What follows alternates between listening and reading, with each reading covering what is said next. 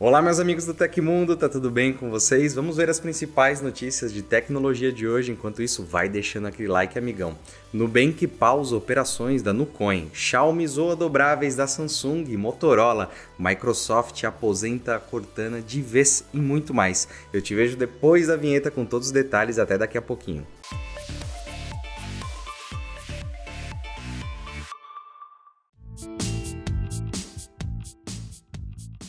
Nubank precisou suspender na tarde de sábado as operações envolvendo a criptomoeda Nucoin. Os clientes estão impedidos de comprar ou vender a moeda digital, que teve valorização de até 26,25% nas últimas 24 horas e viralizou em redes sociais. A equipe de atendimento do Nubank tem enviado uma mensagem padrão para os clientes. Aspas, Devido ao alto volume de acessos, identificamos instabilidade e por isso precisamos suspender temporariamente as negociações de Nucoin. Estamos trabalhando para normalizar o funcionamento o mais rápido possível.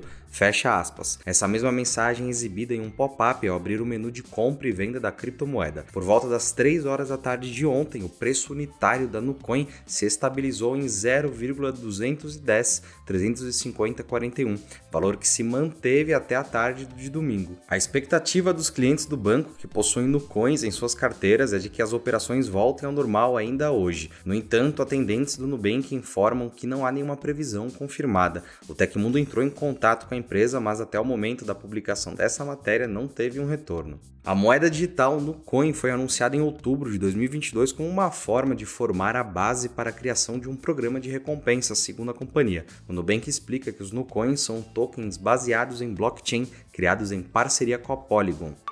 Nesta semana, o YouTube lançou a nova versão aprimorada de vídeos em Full HD 1080p para celulares Android. A função é exclusiva para assinantes da versão Premium e promete taxa de bits maior do que na resolução 1080p tradicional. Na prática, isso deve garantir vídeos ainda mais nítidos e bem iluminados. A Google lançou primeiro essa nova opção de iPhone e posteriormente na versão web do YouTube. O modo 1080p Premium, segundo a plataforma, é indicado para vídeos com alto nível de detalhes e em movimento, por exemplo. A mudança foi notada por usuários que relataram a mudança nas redes sociais. Ainda de acordo com o YouTube, a taxa de bits aprimorada fornece mais informações por pixel, resultando em uma experiência de visualização de maior qualidade. Mas existem restrições, o formato não está disponível em transmissões ao vivo, shorts ou em vídeos com resolução superior ou inferior a 1080p. E para usar o novo modo 1080p Premium, os usuários precisam ser assinantes do YouTube Premium. O serviço tem custo mensal de R$ 24,90 ou R$ 41,90 no plano família.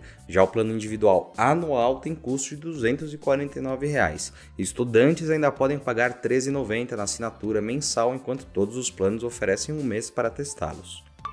Deu ruim para a Apple e para a Tetris Company. O renomado editor-chefe do site de tecnologia norte-americano Gizmodo, Dan Ackerman, decidiu processar as empresas que produziram o filme chamado Tetris, dirigido por John Baird e lançado em março deste ano. Ackerman alega que as companhias adaptaram seu livro sobre o jogo para um longa-metragem sem sua autorização. O processo em questão foi protocolado na segunda-feira, dia 7 de agosto, em um tribunal de Nova York. Segundo o documento, Ackerman busca reparações no valor de 6% do orçamento de produção do filme Tetris, que totaliza 80 milhões de dólares, ou seja, o editor receberia, caso vença a disputa, o equivalente à quantia de 4,8 milhões de dólares. Ackerman é o autor do livro The Tetris Effect, o jogo que hipnotizou o mundo, lançado em 2016. De acordo com ele, a obra cinematográfica da Apple, estrelada por nomes como Taron Egerton e Mara Huff, utiliza os mesmos personagens, enredo e temas subjacentes presentes em sua obra literária, e isso não teria sido acordado com Ackerman previamente. Até o momento, nem a Apple nem a Tetris Company emitiram comentários em resposta ao pedido de posicionamento de um site chamado Insider, que questionou as empresas sobre esse caso.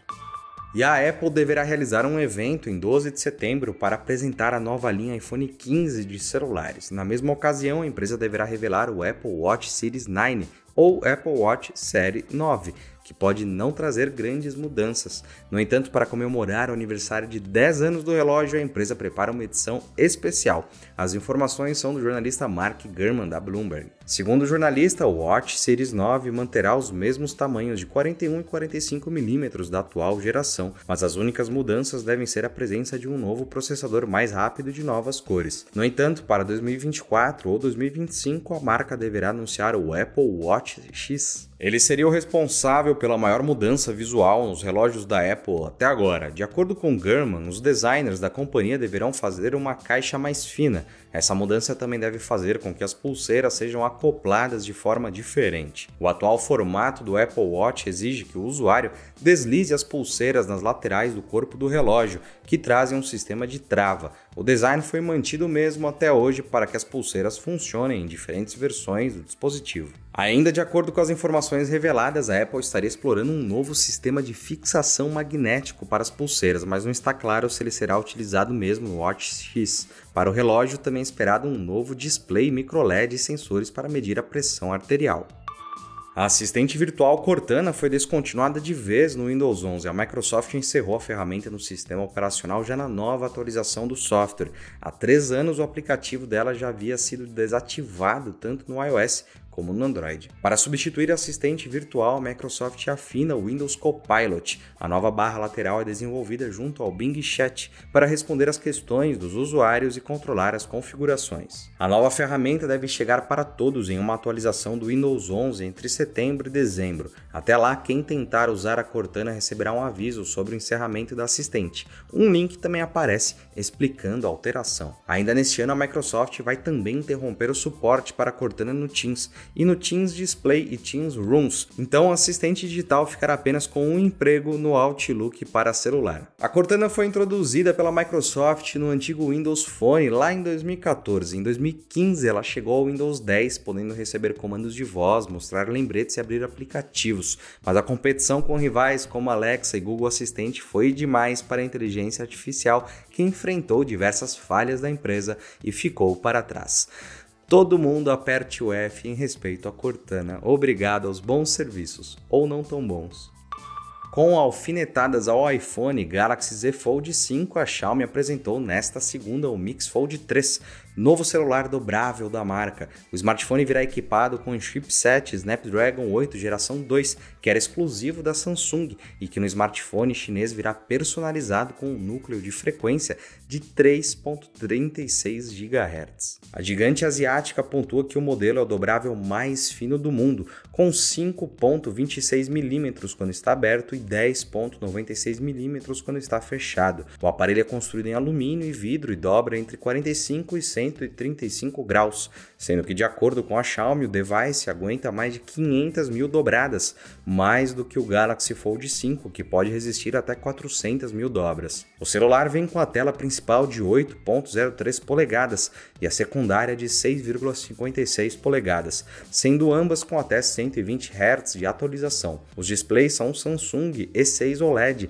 têm brilho de até 2600 nits e são protegidos pela tecnologia Gorilla Glass Victus 2. Outro destaque do produto é que ele tem apenas 4.800 mAh, mas vem com uma otimização a nível de hardware e software que garantem 22 horas de bateria em uso hardcore, mais do que as 16 horas do iPhone 14 Pro Max. O Mix Fold 3 tem um conjunto de quatro câmeras que foram co-desenvolvidas em parceria com a Leica, marca alemã. O aparelho estará à venda nas cores Moon Shadow Black preto e Shangyao Gold dourado. Ele será vendido somente na China por valores na versão de 256 GB de armazenamento e 12 GB de RAM por 8.999 yuan, cerca de 6 mil reais na cotação atual da moeda.